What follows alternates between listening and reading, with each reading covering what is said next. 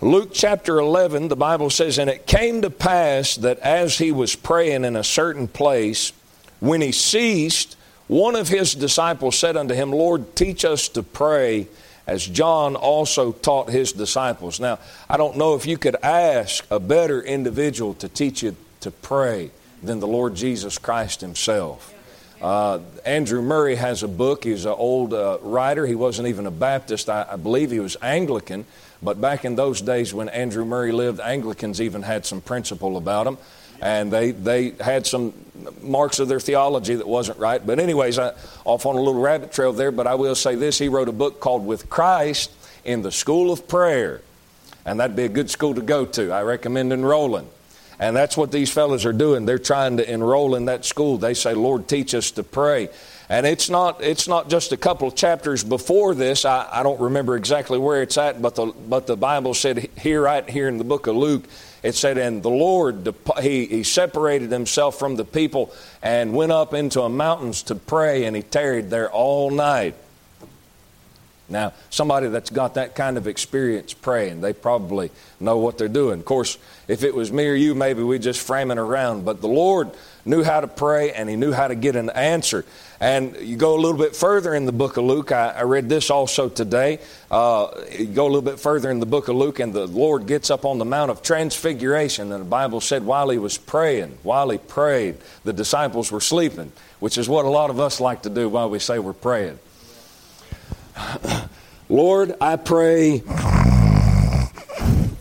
That's not quite praying, but that's what the disciples were doing. And when the Lord started praying, the Bible said that the countenance, his countenance was changed. And don't you know that that's true about me and you?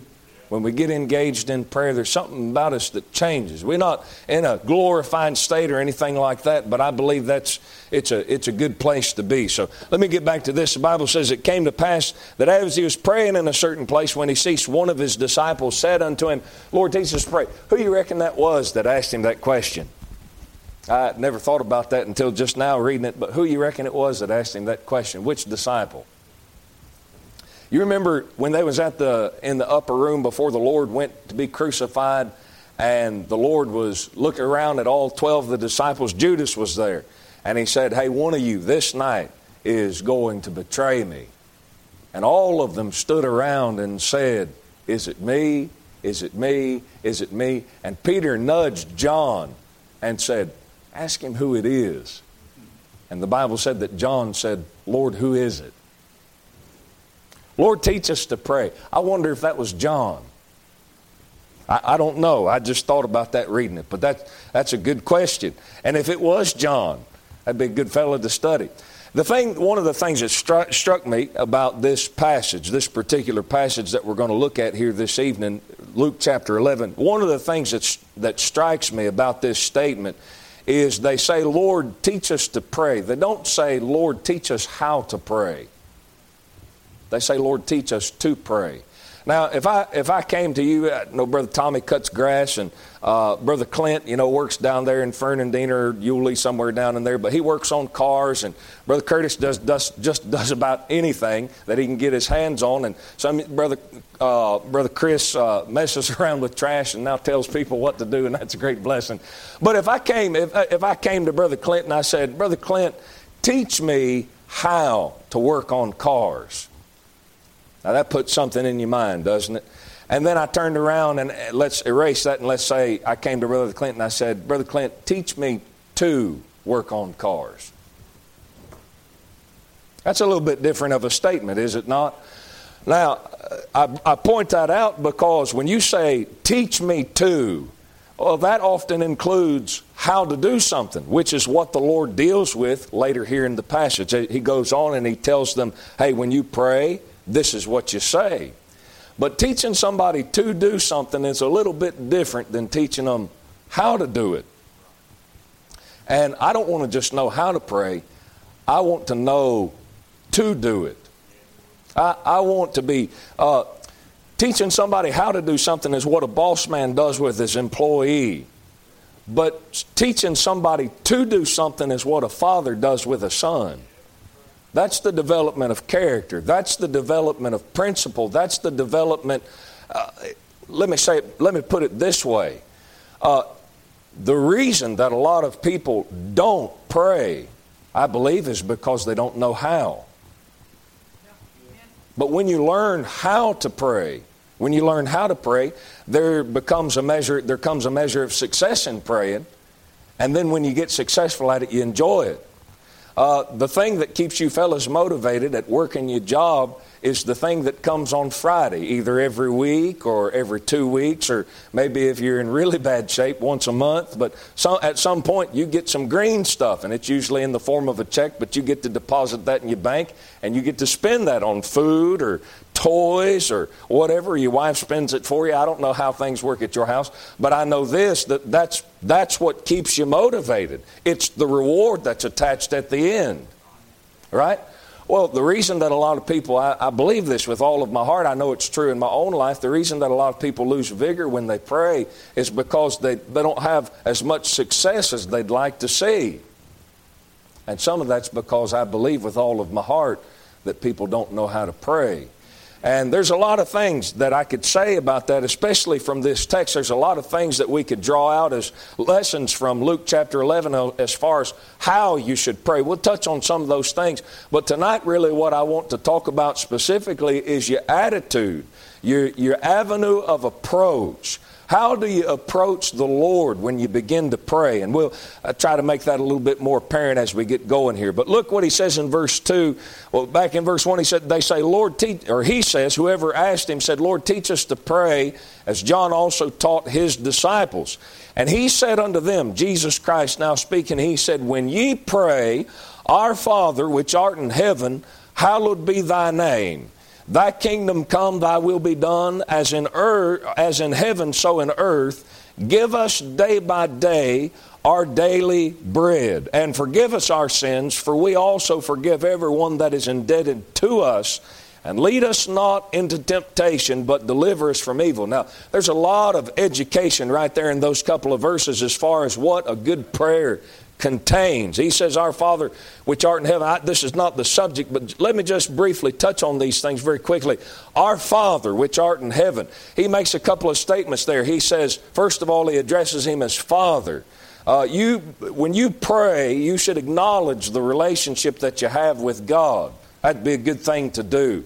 But you should also recognize the fact that it's not just your relationship with God. There's some other people that have that same relationship with the Lord.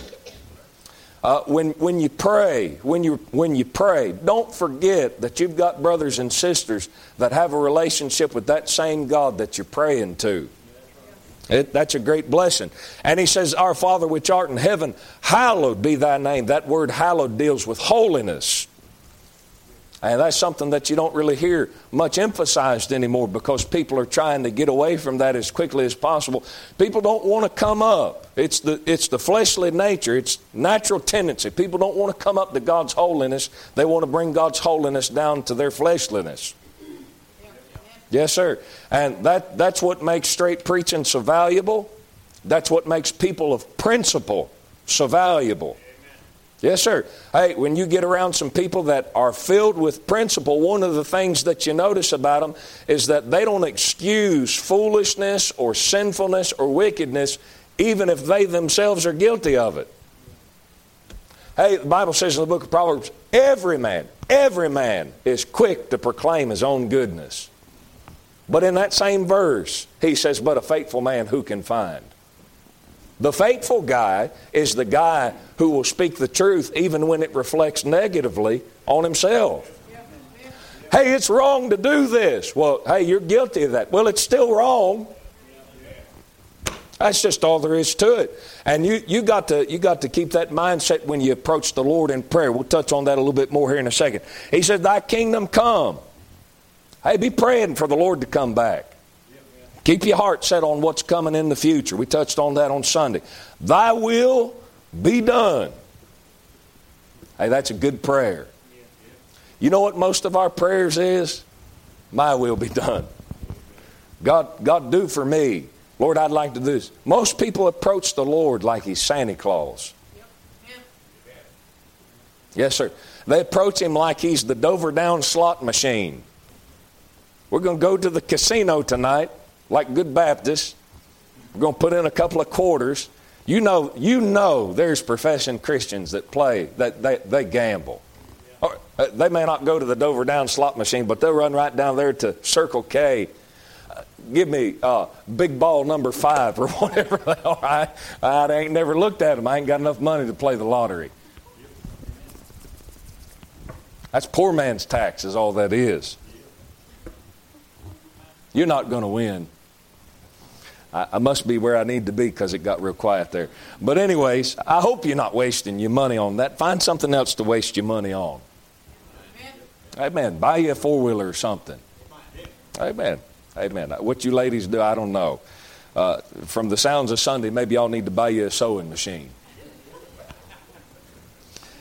I'm going to keep hitting that until y'all get right with God, you bunch of lazy ladies.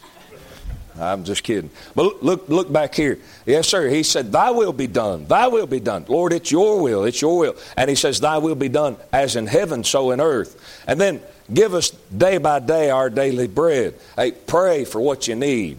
Pray for what you need. And he says, Forgive us our sins, for we also forgive everyone that is indebted to us. Now, it's hard to pray that if you really ain't doing it. Hey, listen to me. One thing that'll help you, one thing that'll really help you, put you under conviction first, and then it'll help you if you'll pay attention to it, is remembering that when you get down on your knees and say, God, I messed up here, just remember who messed up against you. And before you get ready to ask the Lord to forgive you, just ask yourself, are you ready to forgive that one?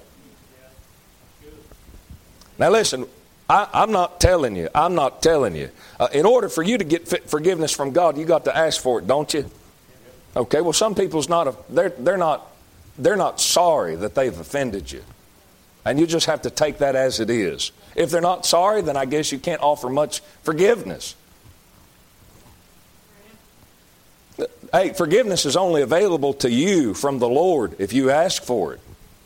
The price has been paid. Everything's been made necessary. But some people's not afraid. They're not. They're not sorry for what for how they've offended the Lord. And it's that same way with you. But I will say, you better be ready. You got to be ready. somebody offends you and somebody does you wrong, so you think you got to be ready. And I will say this: this is not part of the sermon, but this is really good. I've been chewing on this for about two weeks now. Uh, you're not going to be ready to forgive if you think that however you've been offended, you didn't deserve it. Yes, sir. When you get to the place to where you somebody does you wrong and you think, well, I can't believe they did that to me. The only reason you think that is because you think you're better than deserving that. And I just tell you, I just tell you, you deserved it. So, Brother Nathan, you don't know the situation. You're right, I don't. I'm not reading your mind. Uh, I'm not like Joseph. He told his brothers, Didn't you know such a one as I can divine? I can't do that. I can't look into the future. I can't look into your past. But I can tell you this you deserve a lot worse than what you got. Yes, sir. And if you take that attitude, hey, if you take that attitude, it'll be a lot easier for you when somebody comes to you with their head hung low and their tail tucked between their legs, so to speak, and they say, hey, I'm sorry. Would you forgive me? Oh, absolutely. What's in the heart of that kind of guy? Well, what's in the heart of that kind of guy is that same fella has had to hang his head real low and tuck his tail between his legs a time or two. More than that. And he's had to make his way back home to the Father's house and say, Lord, I messed that up real bad. And the Lord said, Yes, you did, you knothead, but I forgive you. Yes, sir. Absolutely. That'll help you. It'll help you with that forgiveness. Amen. Amen. That, that's, that's a good attitude. Uh, hey, listen, let me tell you this. You remember David? You think David deserved for somebody to come out and curse him? David thought he did. Oh, Shimei came out there when Absalom, his boy, was taking over his kingdom unjustifiably. Unjustifiably. Absalom was a, Absalom was a cheat. He was a swindler. A con man. He stole the hearts of the men of Israel. He's wrong. He's dead wrong. David was a man after God's own heart. God never said that about any other man. We'll look at that, Lord willing, in a couple of weeks. I say we will. I got a sermon back there on it. Boy, that's a it's a good thought. David was a great man. David was a great man. But Shimei comes out, hey, God's going to bring back on you all of this stuff that you've meted out to Saul and his house because you took his kingdom. And Abishai, one of David's best friends, got over there with David and said, Let me go take his head off. And David said, What have I got to do with you sons of Zeruiah? That's his sister. What have I got to do with you boys? He said, Maybe God, maybe God, maybe God told him to curse me. He said, Brother Nathan, you really think David believed that? I don't know if he believed that or not. I know that's what he said. And I tell you this, that'd be a good attitude for me and you to take when somebody starts cursing us. Very difficult, very difficult to let your guard down when somebody starts saying evil things about you. It's very difficult, very difficult not to get defensive. But maybe the Lord told him to do it. You say, Brother Nathan, it's not right. I know.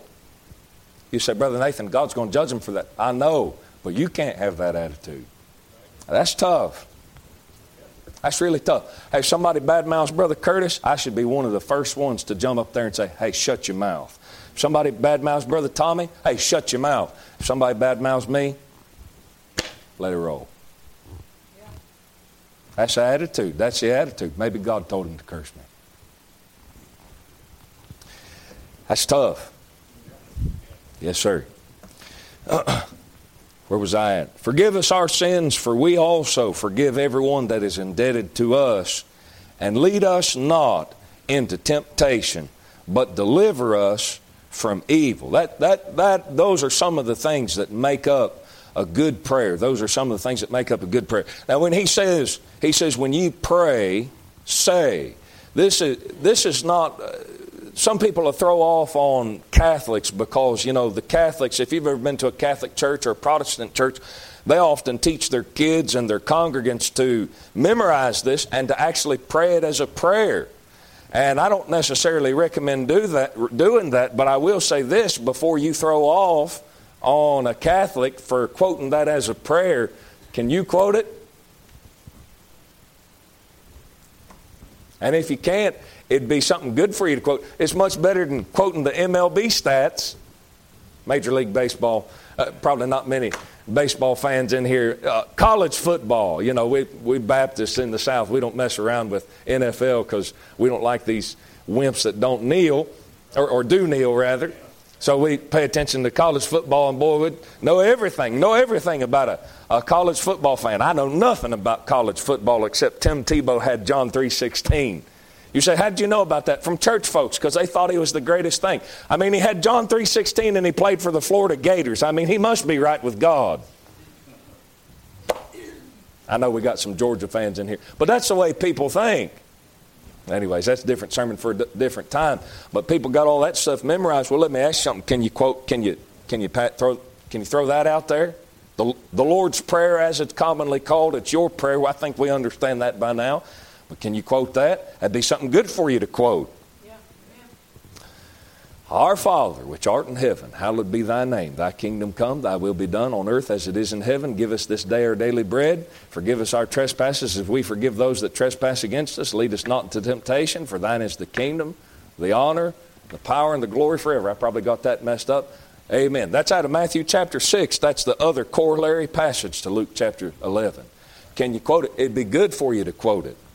But the Lord is not telling you to pray it in the sense of repetition.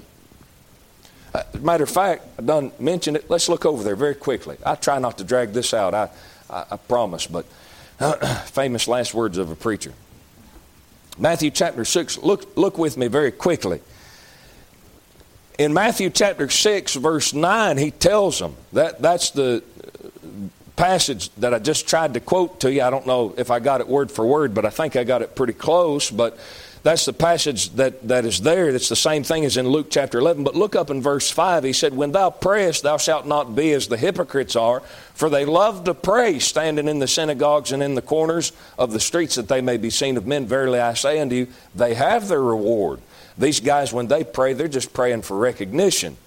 Uh, have you ever run into somebody? Maybe you've done this yourself. When you prayed, you wasn't talking to the Lord. You was talking to everybody else that was listening. Preachers do that sometimes. They use public prayer time as an opportunity to preach. Somebody went to a preacher one time and they said, Man, that was the worst prayer I've ever heard anybody pray in public. He said, That's okay. I wasn't talking to you anyhow. And that's true. That's true.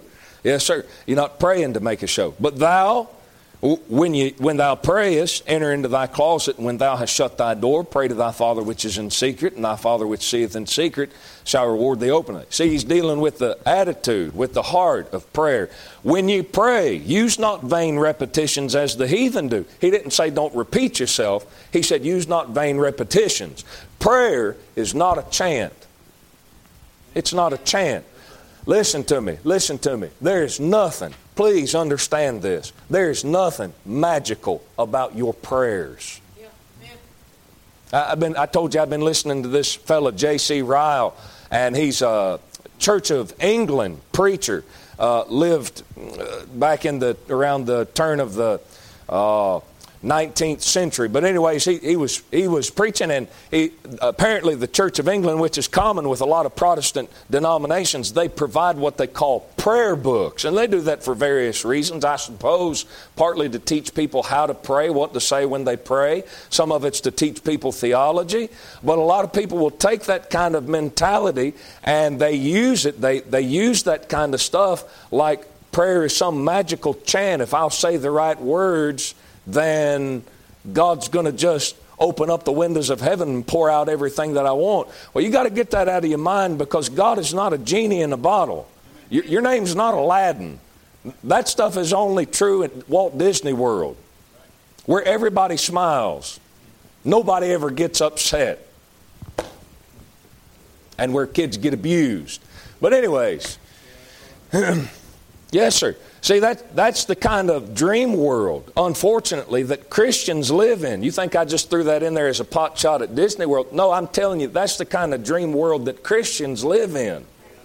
I, I'm going to say these magical words, and somehow God is going to get to a place to where He's just going to give me everything that I want. It don't work that way. It's not a chant.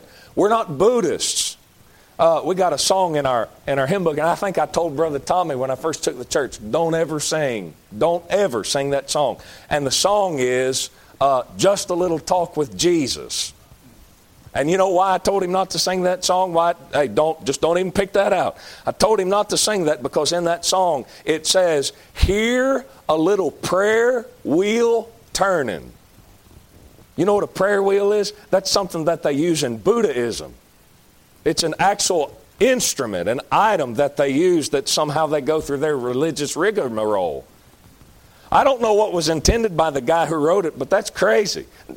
Not interested in bringing that in it, prayer, prayer is not, it's not, it's not a chant. It's something that's heartfelt. I said it on Sunday night talking about Hannah praying. The Bible talks about in the book of Psalms, David, I believe it was, it, it was, he said this, he said, pour out your heart before him. And I can't think of a better way to describe praying. Right prayer. It's pouring out your heart. Pour out everything until you don't have anything left. Yes, sir. He said, When you pray, use not vain repetitions as the heathen do, for they think that they shall be heard for their much speaking. What you going to do? Wear God down? You're going to talk so much that it, I tap out. I give you whatever you want. Just leave me alone. Well, there's an element of that in Luke chapter 11. We'll get to that here in just a second. But you're not going to wear the Lord down. The Lord's looking for something heartfelt. The Lord's looking for something sincere. Well, look, look back in 11, Luke chapter 11. Let me get on with this and don't try not to drag this out too much. I, I made the, the comment that uh, it's not a repetitious thing. When he says, when ye pray, say, he's not telling you what words to say. He's telling you, look, this is, a, this is the model. These are the things that you should talk about. These are the things that you should pray.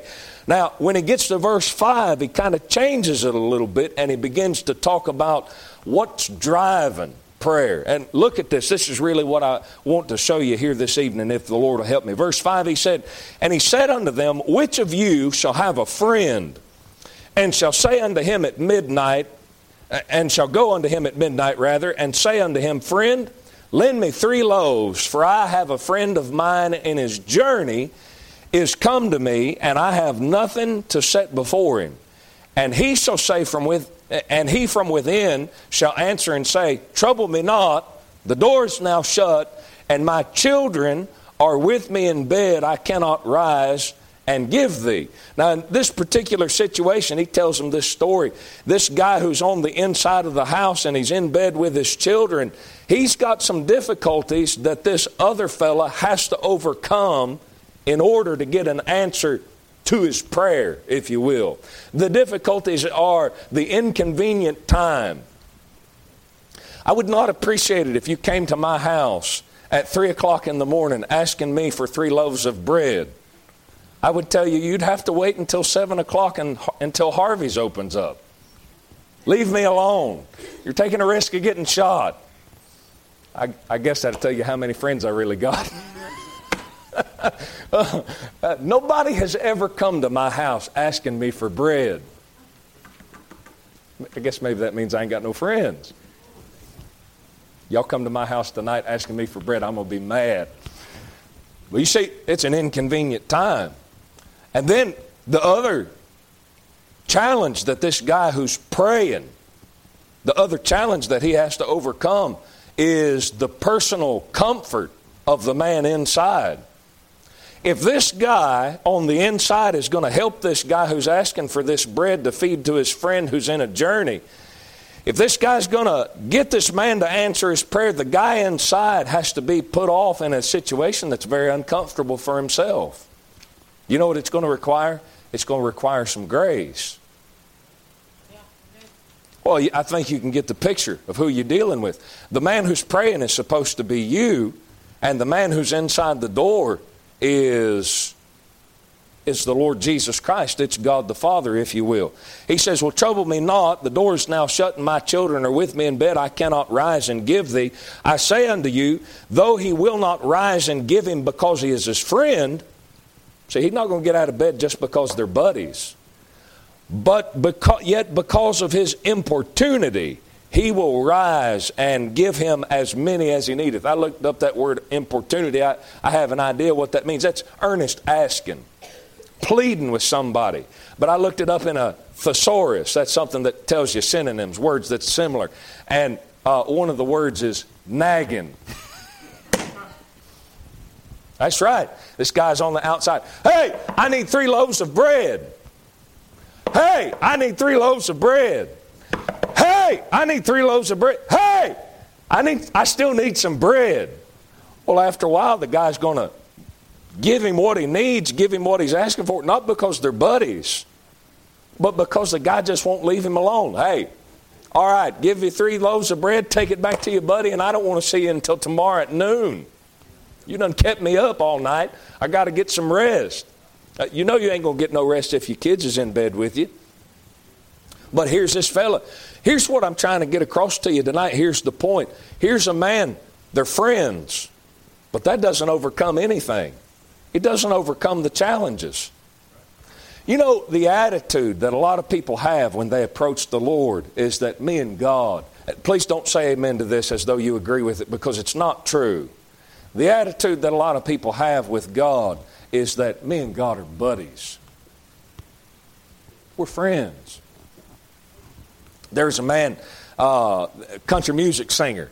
Uh, I'll tell you how I know about it here in just a second. But there's a country music singer. His name's Josh Turner. And I've been told that I sound like Josh Turner when I talk. And I, I could care less because whatever. But Josh Turner has a song, I think I've told, told you about it before. It's a song called Me and God. And it's a song that goes on. Uh, I looked up the lyrics today for just for the purpose of this sermon, uh, but it's something along the lines of uh, staying up late, talking, talking all night, me and God, and you know, going to get up early in the morning, me and God, two peas in a pod, me and God. You say that's a little bit silly, Brother Nathan. No, it's not silly. It's stupid. It's dumb. It's, I'm going to say the R word. It's retarded. Listen, if you think that if you approach the Lord with that kind of mindset, I'm telling you, I'm not asking, I'm not suggesting. If you approach the Lord with that kind of mindset, that's why you don't get no prayers answered. God's not your buddy. He's not my buddy. You say, well, Brother Nathan, the Bible says that Abraham was the friend of God. That's true. It says that in the book of James. You know who never said that about Abraham? Abraham. Hold your place in Luke chapter 11. Look with me in Genesis chapter 11. Or, or, Genesis chapter 18, not 11. I got Luke on my mind. Genesis chapter 18. Let me show you Abraham's attitude towards the Lord. Genesis 18 is where he sees these three men coming in the distance and he recognizes one of them. He recognizes one of them as the Lord. And so he, he sends his servants, hey, go kill a fatted calf, you know, get ready, let's put on meat for these folks. And in Genesis 18, 16, verse 16, the men rose up from thence and looked toward Sodom, and Abraham went with them to bring them on the way. And the Lord said, Shall I hide from Abraham that thing which I do, seeing that Abraham shall surely become a great and mighty nation, and all the nations of the earth shall be blessed in him? For I know him that he will command his children and his household after him, and they shall keep the way of the Lord to do justice and judgment, that the Lord may bring upon Abraham that which he hath spoken of him. And the Lord said, telling Abraham, because the cry of Sodom and Gomorrah is great, and because their sin is very grievous, I will go down now and see whether they have done altogether according to the cry of it which is come unto me, and if not, I will know. And the men turned their faces from thence and went toward Sodom, but Abraham stood yet before the Lord. Now, what you got in the next couple of verses, in the next several verses through the end of the chapter, is Abraham pleading with the Lord about, hey, don't destroy Sodom and Gomorrah, because Abraham has something down in Sodom and Gomorrah. It's a nephew, Lot.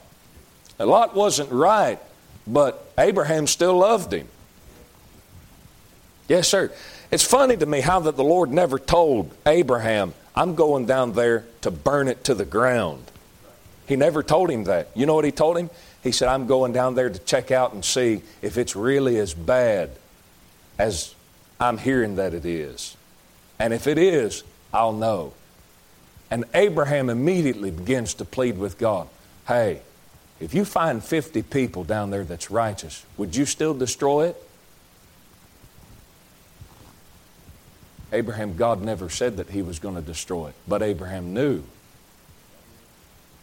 I believe with all my heart Abraham was the friend of God. I believe God could say that about Abraham, but Abraham never said that about himself. Look at what he says.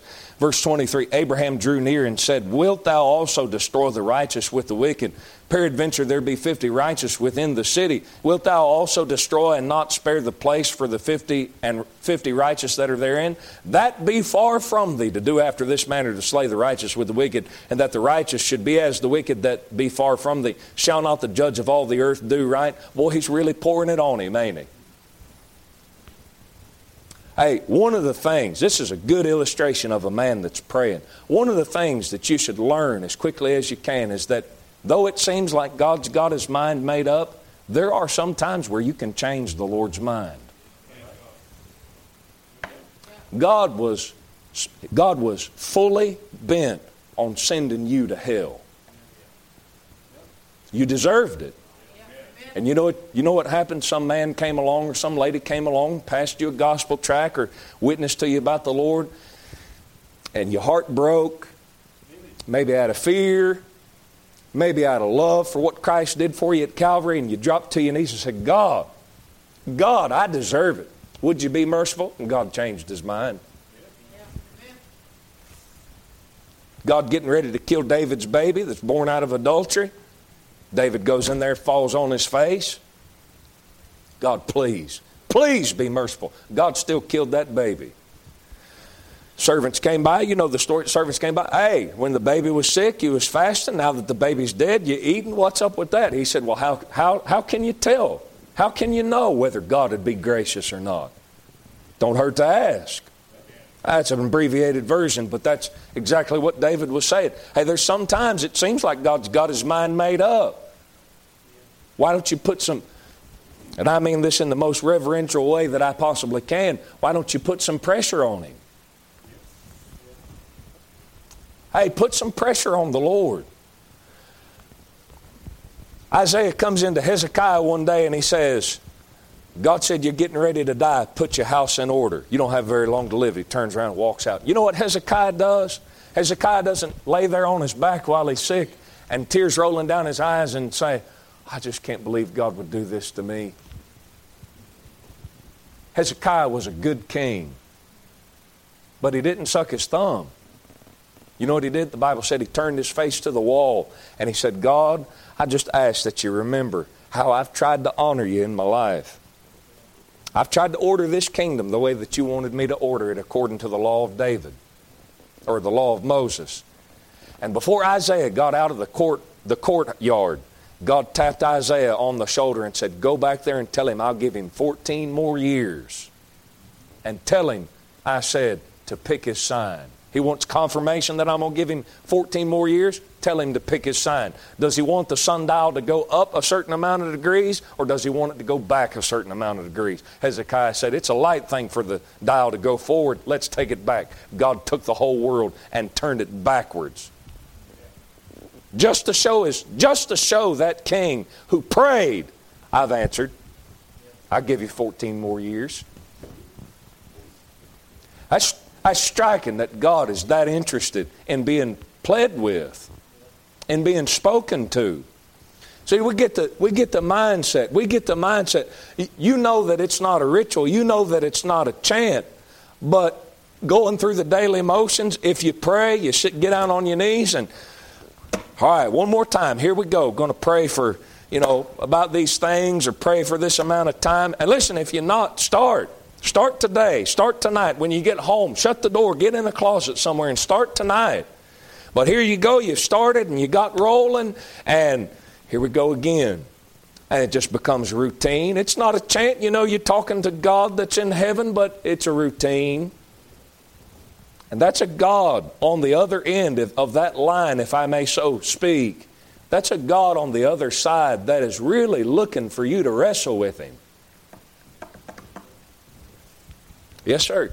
That be far from thee, verse 25, Abraham speaking. That be far from thee. Well, verse 26. And the Lord said, If I find in Sodom 50 righteous within the city, then I will spare all the place for their sakes. And Abraham answered and said, Behold, I have taken upon me to speak unto the Lord, which am but dust and ashes. Peradventure, perhaps is what that word peradventure means. Peradventure, there be there shall lack five of the fifty righteous. Wilt thou destroy all the city for lack of five? And he said, If I find there forty and five, I will not destroy. You know what Abraham's attitude towards himself as far as his relationship with God was? I'm dust and ashes. God, I don't deserve to even be talking to you. I'm dust and ashes. But would you just hear me out? Let me ask you one more thing. And Abraham does that continually until he whittles it down to ten people. God let him deal with him, and God let him deal with him. God is allowing Abraham to entreat him. God is allowing Abraham to plead with him. Uh, we was up at Brother Allen's up there for this last trip, for this wedding and this ladies' meeting, and Brother Allen was. Uh, we stayed at Brother Allen's house, and uh, Brother Allen was talking about King Charles, if I've got his title correct. You know, King Charles just made king over in England. And he was talking about, I guess some people are really having a minor fit with King Charles because King Charles knows how to be a king. And I guess apparently King Charles had some, something set on the table and he didn't want to move it himself. And so he just went like this. And one of the butlers came by and grabbed it and moved it for him. You say, Brother Nathan, that's silly, but that's what kings do. Now, you, you think that's silly because you know he's a man just like you are, and you're an American. And we fought in 16, uh, 1776 to get out from underneath that kind of foolishness. But that's what kings do. Listen to me. When you approach God, that's who you're approaching. You say, Brother Nathan, I'm approaching my Heavenly Father. Listen, the only reason, the only reason that you can call God your Father is because of a high price that was paid on your behalf. That's it. You're not calling God your maker. You're not calling him Father because you're buddies. Uh, this guy got on YouTube. Uh, I wish I could remember his name because I'd call his name because he's a fool. But he got on YouTube and started talking about, you know, uh, some of you don't have mamas and daddies, and so, you know, God saved you, and now you can call God dad. That's ridiculous. That's stupid.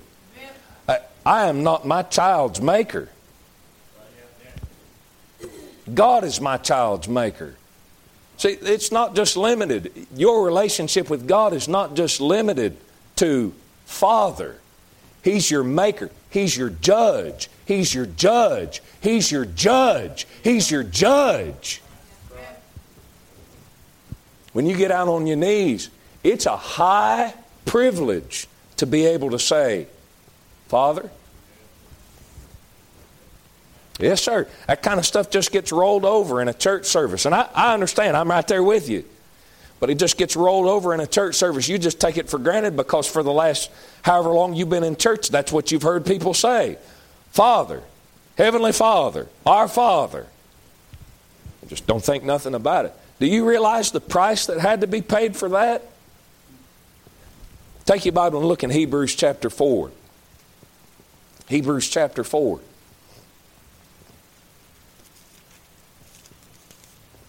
It's a weighty thing. It's a weighty thing, this ability to be able to pray. It's a weighty thing. I've heard some fellows say, I've heard some fellows say, and maybe they meant well. I try not to give people too hard of a time, especially if they just got saved, you know, in the last three months or something like that. But, you know, they make statements like, well, you know, when I pray, I just talk to God like He's there with me in the room. Listen, if God's there with you in the room, you should be hiding under the carpet. Yes, sir. So, Brother Nathan, I think you got the wrong idea about God. No, no. I know that you have the wrong idea about God. You said, but Brother Nathan, I'm saved. I understand, but it's a great price. Look here in Hebrews 4 and look in verse 16. Well, look at verse 15, uh, 14. Oh, there's 13. We'll get here in just a second. I mean, I have to turn the page back to look anymore. But verse 13 Neither is there any creature that's not manifest in his sight, but all things are naked and opened unto him, uh, unto the eyes of him with whom we have to do. Uh, the word meddle in Webster's dictionary is defined with that phrase we have to do. You're, when, when you're, you're meddling with God. Yes, sir. Yes, sir.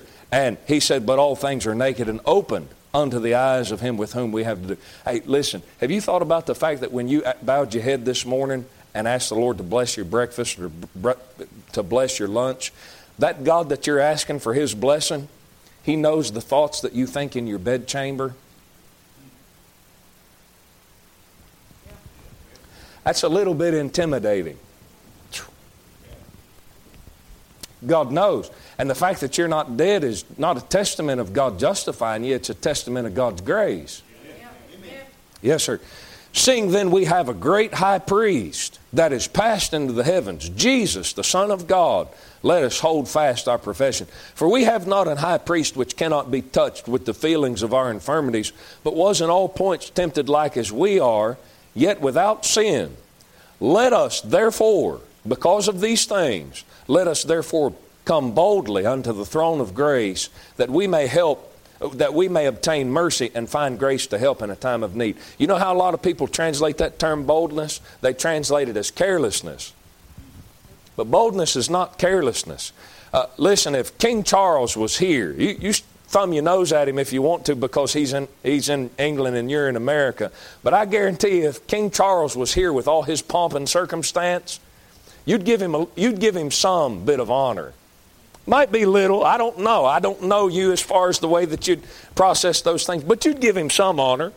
Hey, that's a guy who's supposedly the king of a country. You'd give him some kind of honor. You'd, get, you'd pay attention to him at least a little bit. I know if Donald Trump made his way through here, you'd snap to attention. You'd at least stand upright. And as you should. He's a president, or former president. Absolutely. Yes, sir. Yes, sir. That, that boldness is not carelessness. You know what the term boldness implies? It implies resistance. When Peter, James, and John got out, or Peter and John got out there in Acts chapter 4 and they're preaching, the Bible said God filled them with the Spirit and God gave them boldness to preach. Well, what they need boldness for? Because they were meeting with heavy resistance from the Pharisees. When you get down on your knees, when you, a sinner, get down on your knees, there's some resistance that comes from the person that you're praying to. You say, What do you mean, Brother Nathan? I'm saved. I understand. It's God's holiness. You're not. You holy? Oh, you're not holy. Neither am I. Well, there's some resistance that comes because of that. Well, God had to go through a large process, if you will, of sending His Son to die for your sins and paying that price so that now you have the ability to come to God, not with carelessness, not with fr- frivolity, not with uh, a loose attitude, but with boldness. Hey, I can get down on my knees and I can address God, my Maker, as my Heavenly Father because Jesus Christ paved the way for my access to that God. That's the only way that I have any boldness. And Paul says, let us come boldly. That doesn't mean that you march into God's presence and start demanding stuff.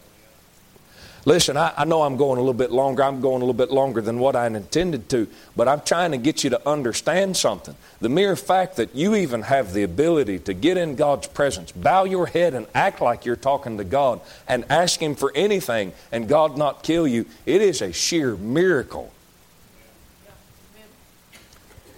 And yet, how often most of us, uh, all of us, approach God and say, God, I just don't understand why you're not doing this and why you're not doing this, and I don't understand why I don't have this, and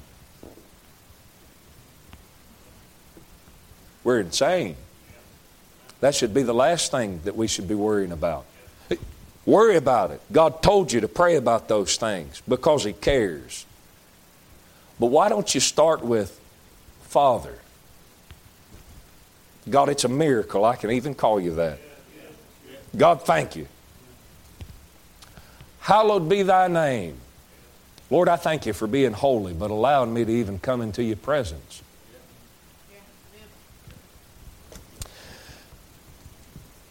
You King Charles? Hey, I, I, really would like for you to put a Mercedes Benz in, in my driveway. As a matter of fact, you owe me.